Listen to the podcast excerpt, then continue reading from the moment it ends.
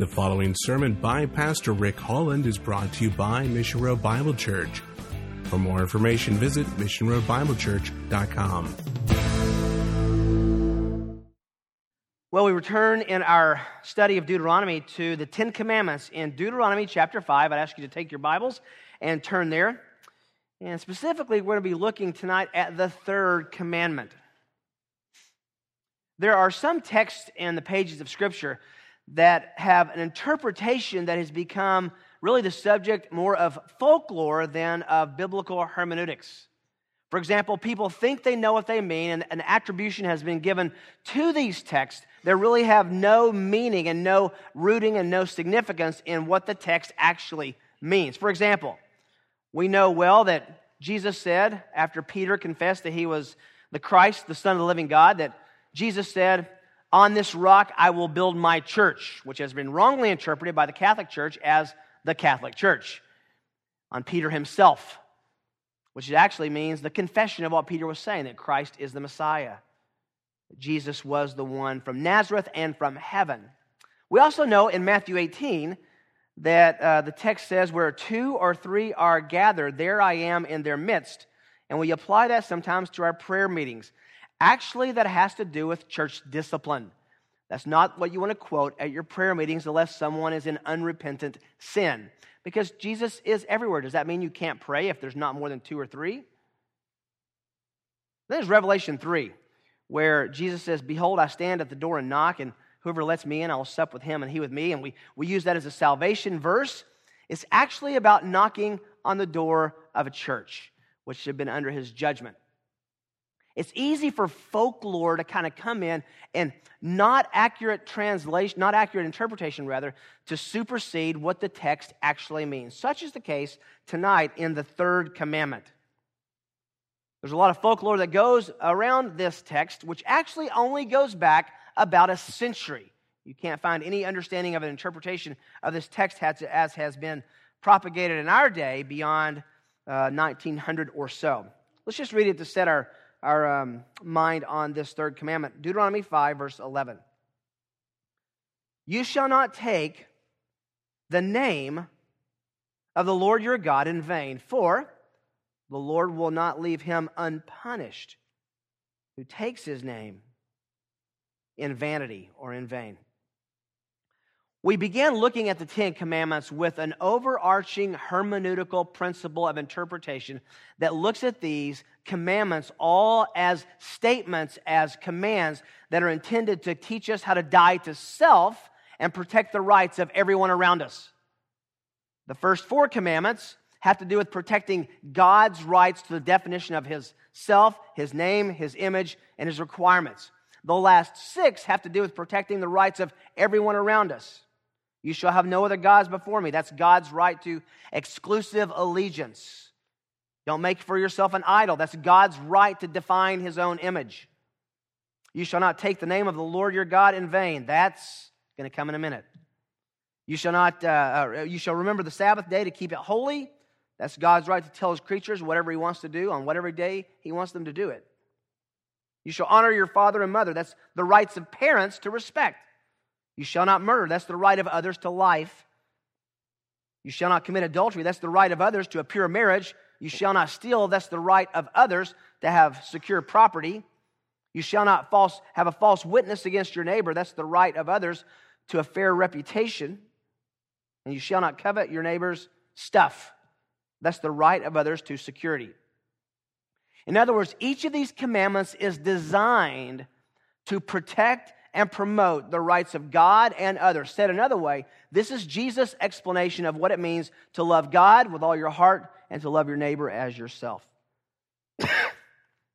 Jesus said that's the essence of the gospel dying to self and loving God and loving others. And the Ten Commandments embody those two summaries that our Lord Himself gave.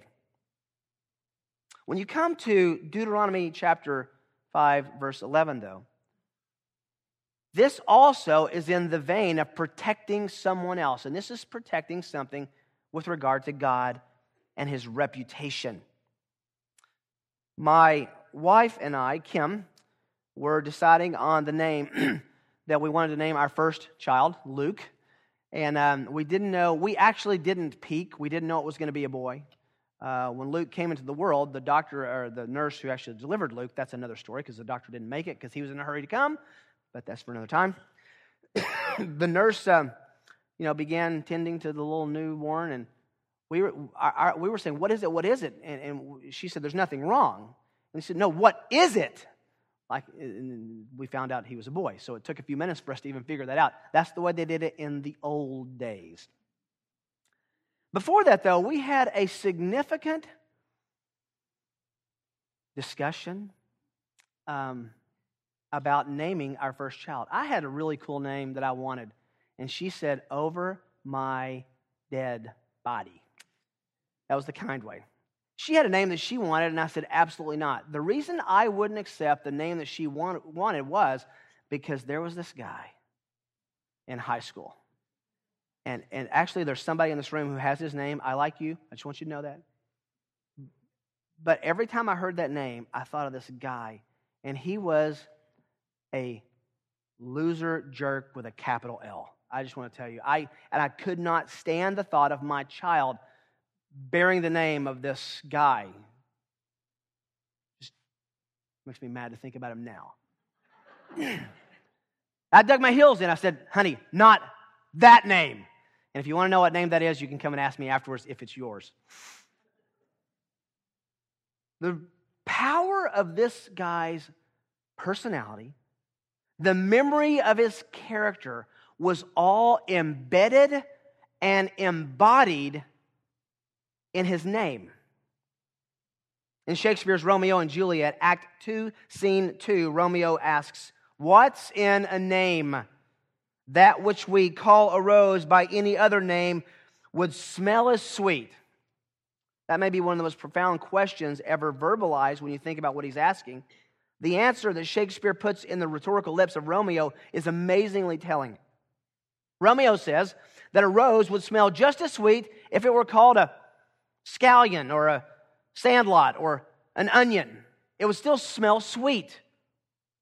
But in denying the power of the name of the rose, he actually makes the opposite point as well. The flower known as a rose is known by the name rose, so it will be difficult to identify what item smelled so good without that name. In other words, the smell and the name and the flower go together. Names are important, critically important, and you know that intuitively. The reason is they, they, they carry with them the power of reputation. Think of what associations come into your mind and how many levels of association come into your mind when I say these words.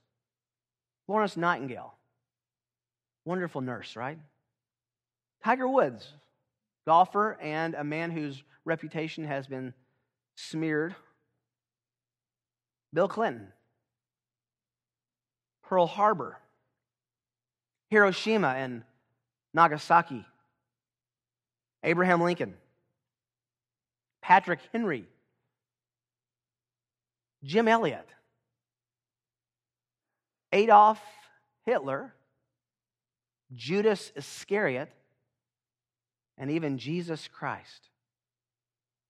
The mere mention of those names brings a flood of reputational information into your mind. Names are associated with reputation, names are associated with character. In each of these cases, the simple mention of that name brings op- opinions and attitudes and even emotions that frame a reputation that's been created by your mind with data that's been inputted into it over the years. The same is true, by the way, for you and your friends. We've talked about this before. Every time someone utters your name in a conversation, that brings a whole flood of understanding about who you are, what you believe, what you're like, if you're nice, if you're not.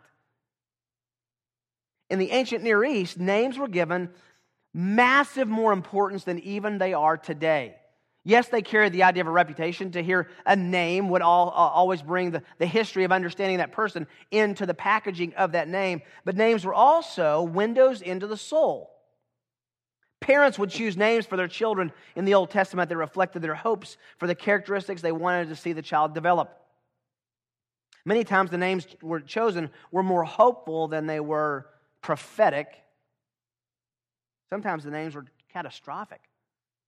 Remember the child named Ichabod? Ichabod? The glory has departed. In that context, we need to think about the name of God for a moment. No one gave God his name. Ever think about that? No one ever named God. When Moses encountered God in Exodus chapter 3, what was important for him to figure out? You want to send me, and they're going to want to know what? What's your name? What do we call you?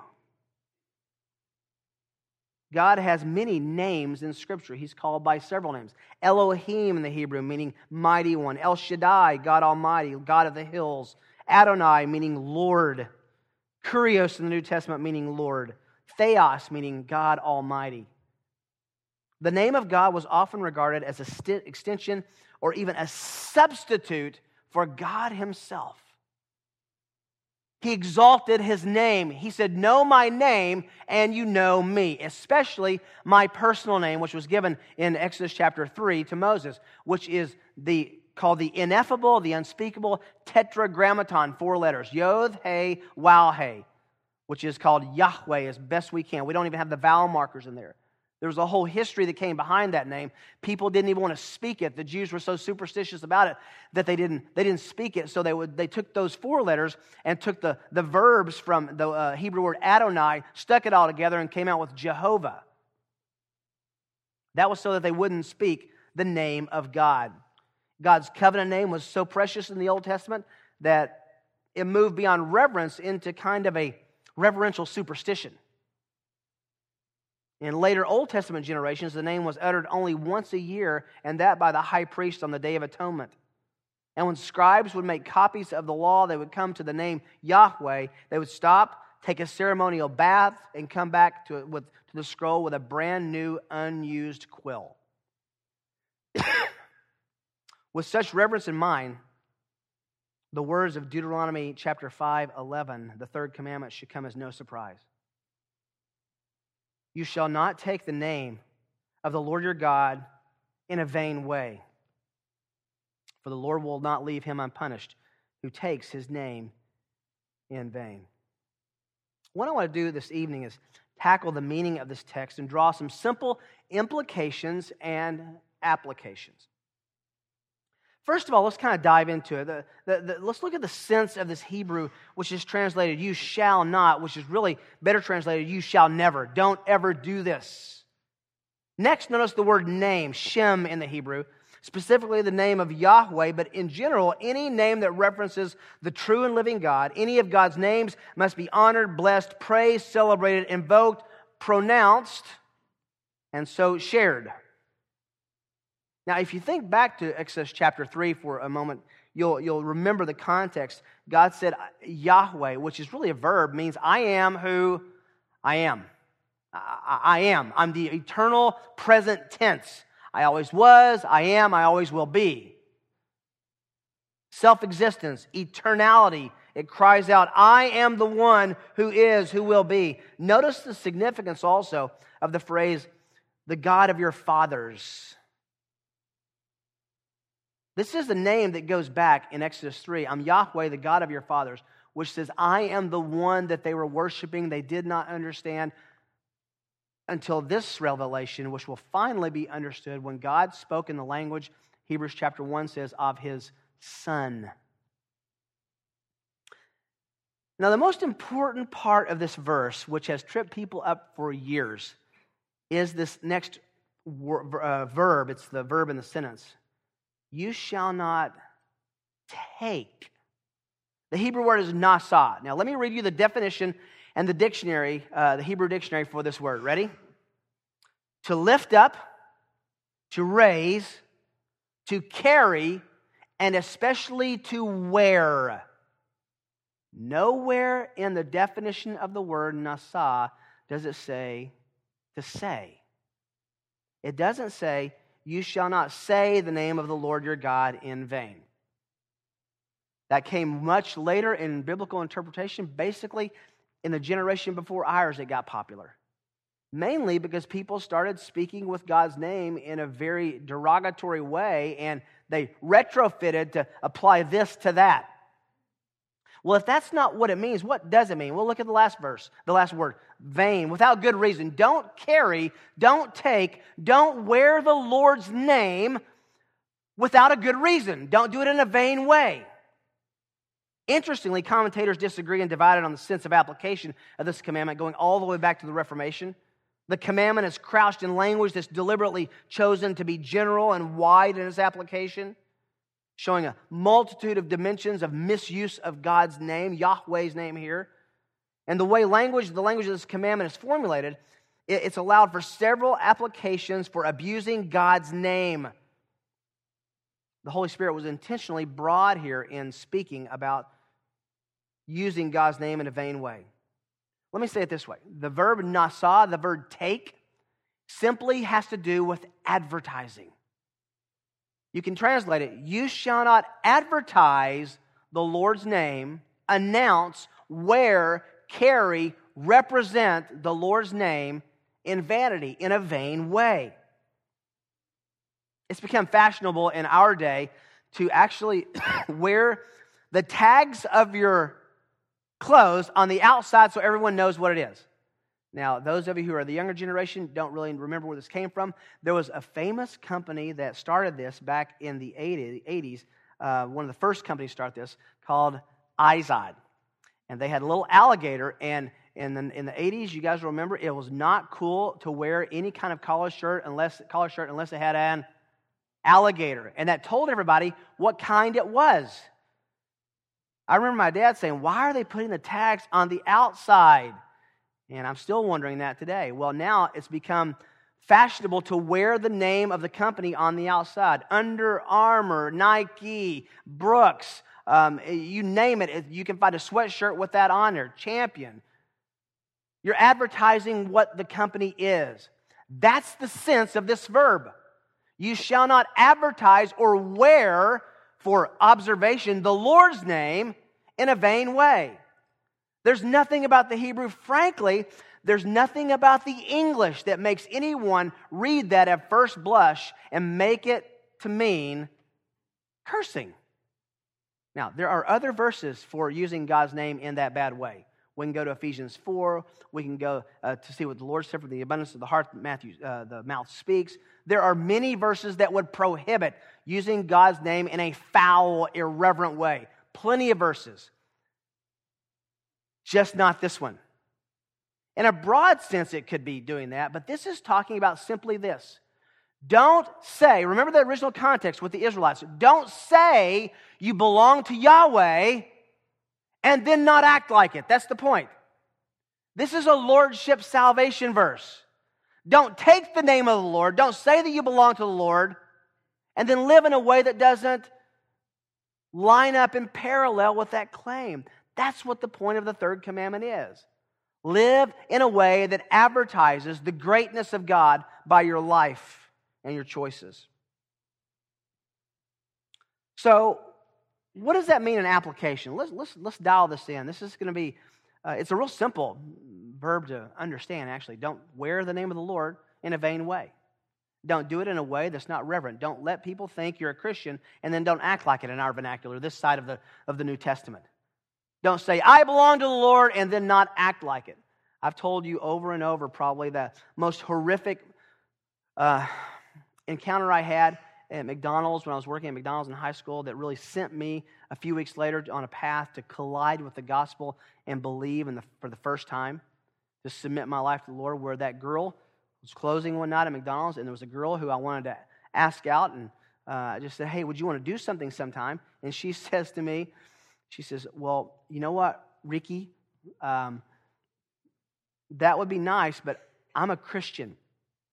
And I only go out with Christian guys. And I said, South Seminole Baptist Church. I am a Christian. I'm your guy. And then she says, Really? There's nothing about your life that makes me think you're a Christian. I rocked my world. I had taken the Lord's name, I was wearing the Lord's name in vain. That haunted me until a few weeks later I was working at a YMCA and submitted my life to Christ. listening to a preacher on the radio talk about Christ's lordship. What does this mean? How can we apply this? Don't take the Lord's name in vain. Let me give you four ways, excuse me, to advertise God's reputation. Four ways to advertise God's reputation. That's going to be what the intent of this text is. Let's see how it applies as we ferret it out. Four ways to advertise God's reputation. The first way is to advertise God's reputation with the allegiance of your life. Advertise God's reputation with the allegiance of your life. When God spoke to the prophet Isaiah about the present and coming blessing of being a part of God's redeemed community, he gives an unmatched insight into the primary meaning of carrying, wearing, nasaing the name of the Lord. Turn over to Isaiah chapter 44 for a moment.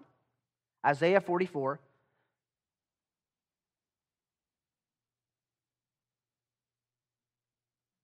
Very important parallel text. This is one you can write in the margin of Deuteronomy 5 if you want. Isaiah 44, verse 1. But now listen, O Jacob, my servant, and Israel, whom I've chosen. Thus says the Lord who made you and formed you from the womb, who will help you. Do not fear, O Jacob, my servant, Jacob representing the, the nation of Israel. For you and Jeshurun, whom I've chosen, for I will pour out water on the thirsty and streams on the, ground, the dry ground. I will pour out my spirit on your offspring, my blessing on your descendants, and they will spring up among the grass like poplars by streams of water. This one will say, Look at this, I'm the Lord's. And that one will call on the name of Jacob. And another will write on his hand, here it is, belonging to Yahweh, belonging to the Lord. That's the advertisement. The phrase belonging to the Lord is literally translated to the Lord. The name of Israel would have actually been to the Lord. That was their name. That was their advertisement. That's what they wore as their reputation. They belonged to the Lord. In our vernacular, we're Christians, little Christs. Our lives should reflect allegiance to God in every area, in every dimension, in every expression. In our marriages, with our children, with our parents, with our coworkers, with our neighbors. The point here is don't say you're a believer unless you're willing to act like it. That's the point of the third commandment. It makes sense that that would be the point of the third commandment. He's just said exclusively worship me, have no idols, and make sure if you do so that people know you're attached to me. I have to tell you, every now and then when I feel my blood pressure is getting a little low, I turn on the Christian uh, channel on the cable network in our house and just watch these people who are taking the Lord's name in a way that's vain Vain means useless, it's just unworthy. Saying all kinds of doctrinal nonsense, making God this magic genie that if you rub the magic lamp, you'll get anything you want. They are wearing the name of the Lord in blasphemy. They are wearing the name of the Lord in a way that's vanity, in a way that's vain. Here's the deal if it bears his name, it's worth our best. And if we bear his name, it's worth the best efforts in our life to represent him. A believer in his life, everything bears the name of Christ. Those who have experienced God's grace should take seriously how his name is carried around in our lives. What is the allegiance of our lives? Are we taking, carrying, wearing the name of the Lord in a way that's just flippant, in a way that's invaluable? Let's look at a second application here. We advertise God's reputation, secondly, with the power of our integrity. With the power of our integrity. One of the most important principles of interpretation is to ask what did the original hearers think when they heard this the first time, right? That's called authorial intent. What did the author mean to the original hearers? What did that mean? What did they think when they heard the words of this scripture the first time? It's impossible to interview every one of these ancient Israelites. They are all dead. But we do find some interesting data in, in other passages that indicates at that time of the writing of Deuteronomy at least what the term in vain meant. It was actually a synonym with swearing falsely. In other words, you would give an oath or a promise and appeal to the name and character of your God or of Yahweh in this case to give credibility to what you were saying. You hear people doing this today, saying things like, um, with God as my witness. I swear on a stack of Bibles as if one wasn't enough. The problem, by the way, with invoking God's reputation is very dangerous on a number of levels. I would even say it goes to the Catholic practice of making a cross on yourself before you do something. What are you now advertising? What if you aren't telling the truth when you swear on a stack of Bibles? What if you were wrong in the most minutest, minute place? What if, what if you're telling the truth at the time, but you're, you change your mind later? What if it's not exactly what you intended to be. Well, now you've not just messed with your reputation, but with the one by whose name you swore. The issue is that God's name is used for personal gain. God's name is taken in vain for personal profit. Leviticus 19:12 says, "And you shall not swear falsely by my name, so as to profane the name of your God. I am the Lord. Even later in Scripture, the idiom is used in reference to swearing falsely by swearing in a vain way in Hosea 4 and Psalm 24. But under the new covenant, James nails this concept to our integrity with this word, these words. Listen to what he says. James 5:12. But above all, my brethren, do not swear either by heaven or earth or by any other oath, but let your yes be yes and your no, no, so that you may not fall under judgment. He's saying, listen, just be a man or woman of integrity. Wear God's name in integrity, and you won't have to beg his name to prove your credibility. Here's the deal. Typically, when people have to say things like, I swear on a stack of Bibles, uh, I call God as my witness, that's because they have a trajectory of integrity that begs external credibility. James is saying, no, just say yes and let it be yes, and just say no and let it be no, and leave the rest up to the judgment of God. Just be someone who wears God's name, who bears his reputation, and then let him deal with the rest. I mean, think of this Jesus was falsely accused and never gave a defense for himself. Isn't that amazing? He was accused of all sorts of insurrection. And when it came time for him to give a defense, he just said, No, not a word. As a sheep led to the slaughter, he was silent before the shearer. Why? Because his yes was yes and his no was no. He didn't have to say, uh, Do you guys not know I'm the Son of God? Uh, can, can I call? No, his yes was yes and his no was no is ours? Do we wear the name of the Lord with such integrity that we don't need to call in the higher accountability of God to prove what we're trying to, the point we're trying to make? The problem is when the name of God is specifically referred to to improve our integrity, our integrity needs to be improved. Don't try to improve your integrity with God's name. By the way, this does not prohibit the swearing on a Bible in court. That's the way our laws work. I had to testify in a, in a deposition uh, a few months ago and did that, and it, I wasn't swearing by anything. That was just their way of saying, Will you tell the truth? Um, that's common to every, they even ask unbelievers to do that. So if you're if you're called into that situation and you don't have time to explain what you believe about that, just say, I'll tell the truth and move on. Thirdly, You advertise the reputation with allegiance of your life, advertise God's reputation with the power of your integrity.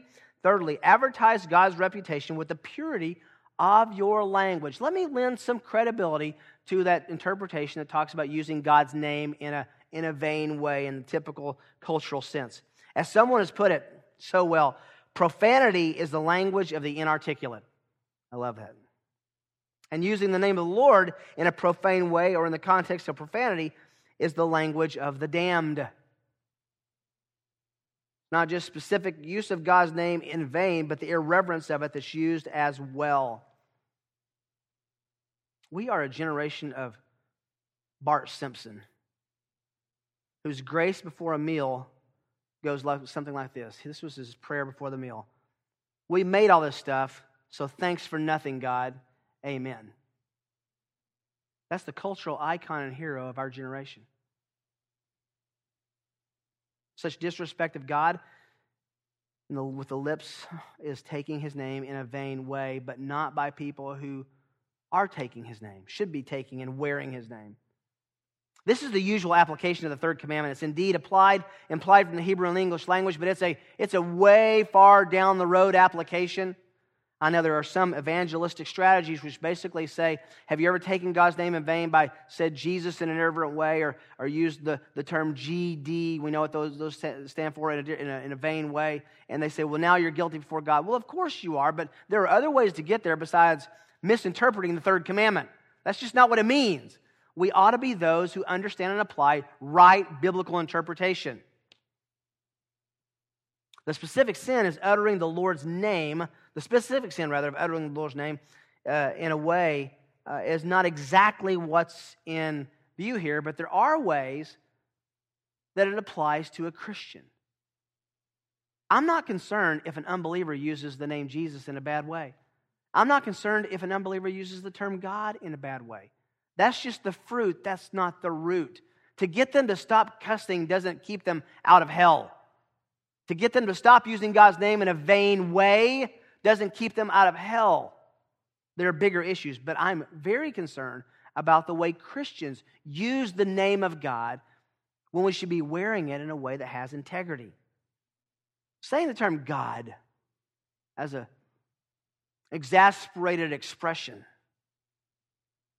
when frustrated, having anxiety, anger, anytime we're not thinking of his holiness and his honor, that's taking his name as a believer in a vain way. Can I say in this? See, there's saying, oh my God. That can be said in a bad way. That can be said in a prayer in a very reverential way. Oh my God, please help me. But if it's just, oh my God, in an irreverential way, irreverent way, as the believer, that's the problem. It's not an issue with the way the world uses that. What do you expect them to do? give honor and glory to our God? They can't.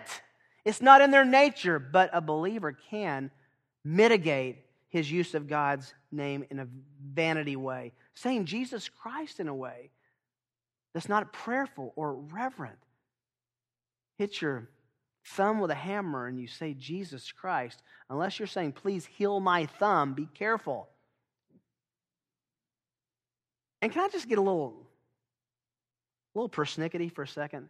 Do you understand why the terms gosh, golly, gosh darn, and gee whiz, you know where those came from?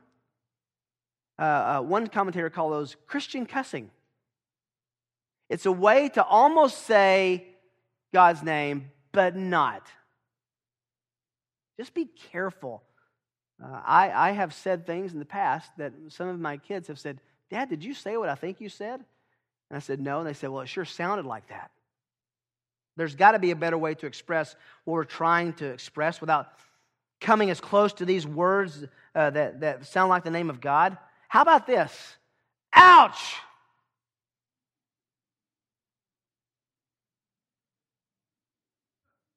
Isn't it funny, by the way, that no one ever says, Buddha,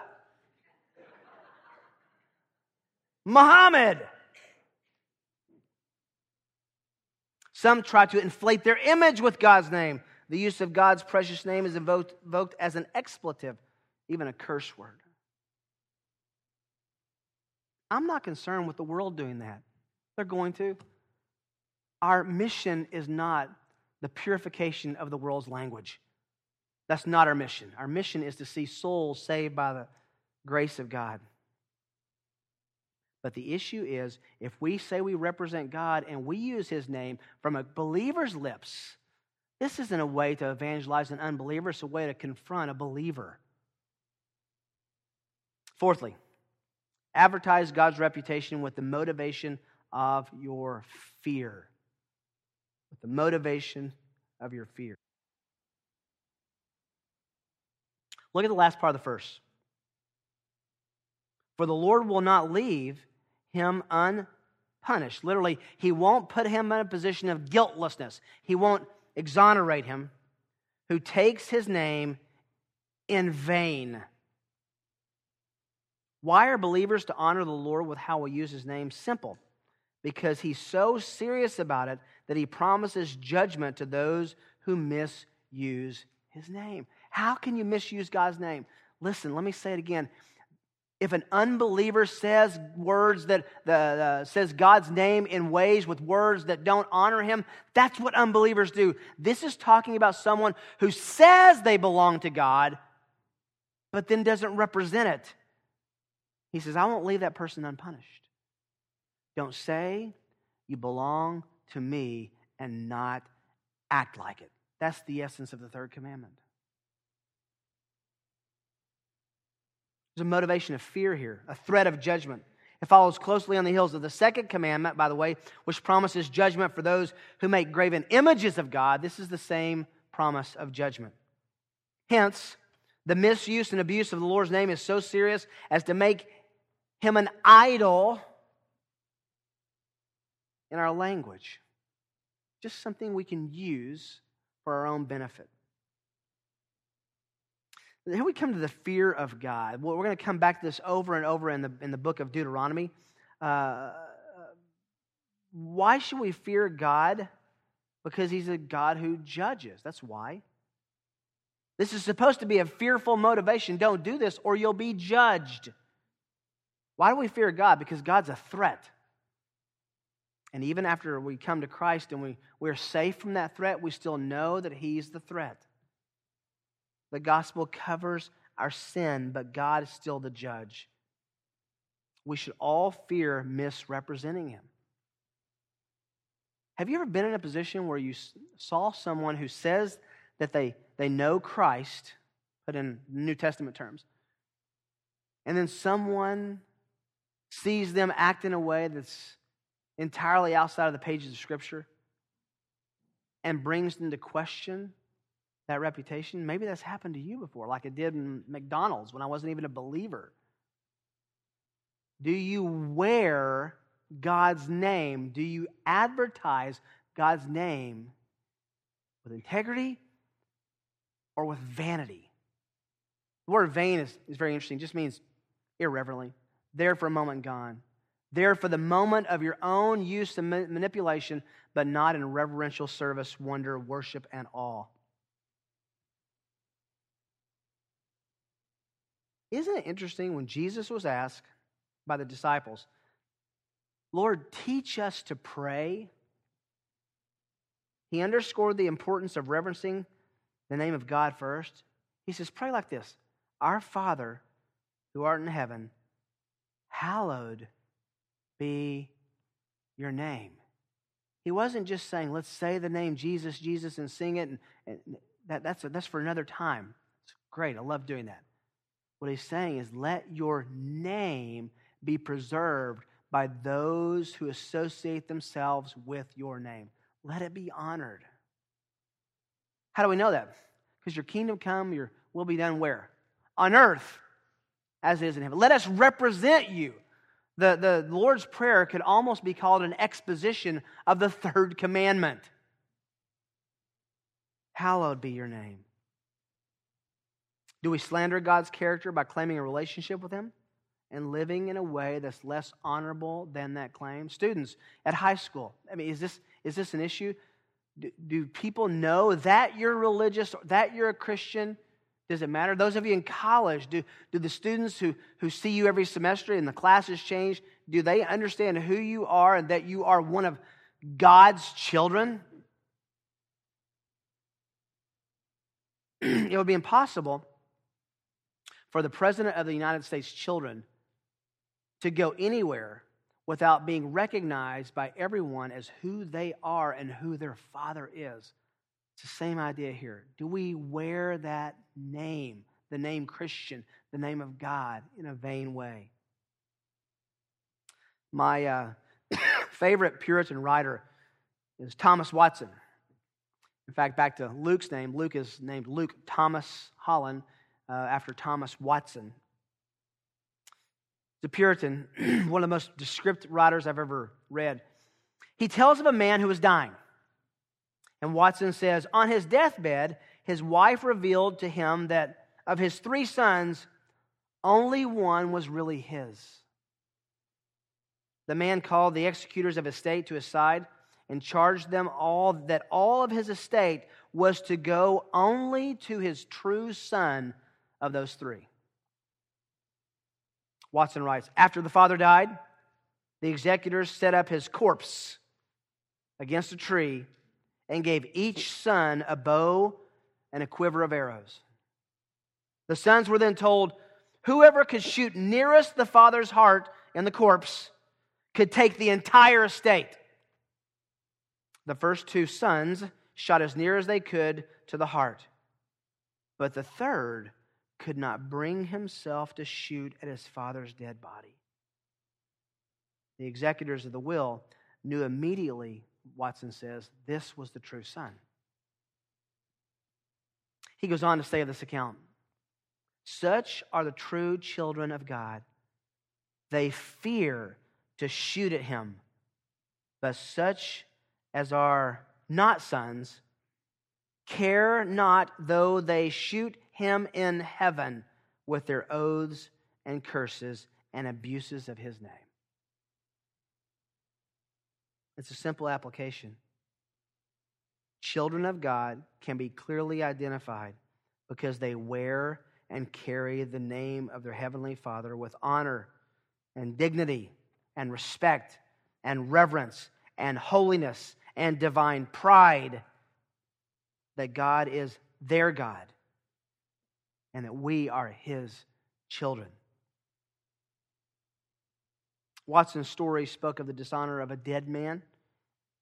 How can we advertise our Lord by calling ourselves Christians, dishonor him with allegiance, integrity, lack of integrity, or a language or a motivation when God is alive?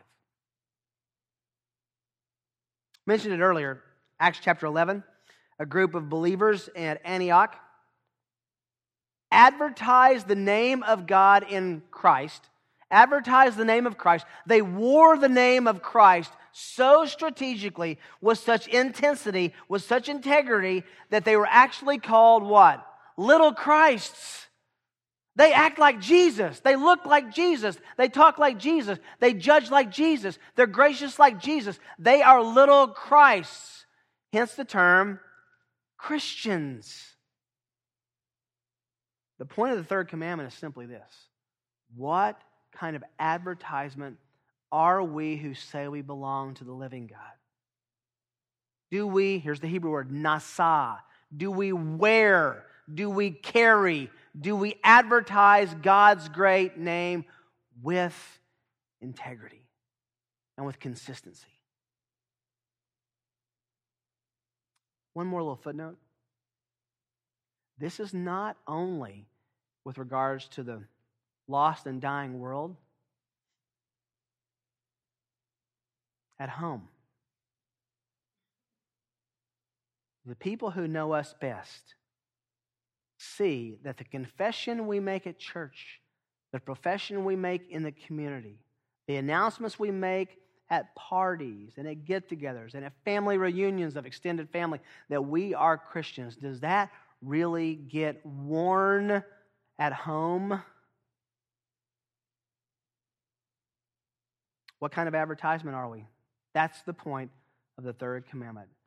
You should never take the name of the Lord your God, and for us, that name is Jesus Christ, in a way that's unbecoming of him.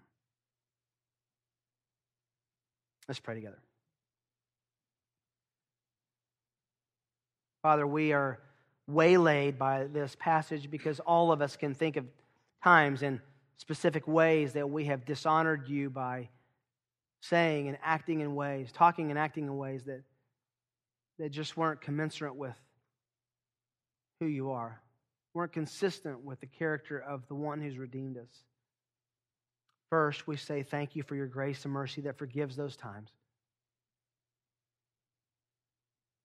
Make us aware that we wear your name like a jersey, that we announce our allegiance being on your team, representatives of your name, especially as little Christs, as Christians. Turn this lesson into our lives. Help us to know the reputation that we have within our closest circle of friends and family, the rep- reputation we have in our extended network. has great gravity and comes under the scrutiny of your judgment with respect to how we wear and carry the great name of our God. Convict us and change us, encourage us and motivate us, and make us to wear your name as a bright neon light that advertises your greatness in our lives. In Jesus' name, amen. You've been listening to a presentation of Mission Road Bible Church in Prairie Village, Kansas. For more information, visit missionroadbiblechurch.com.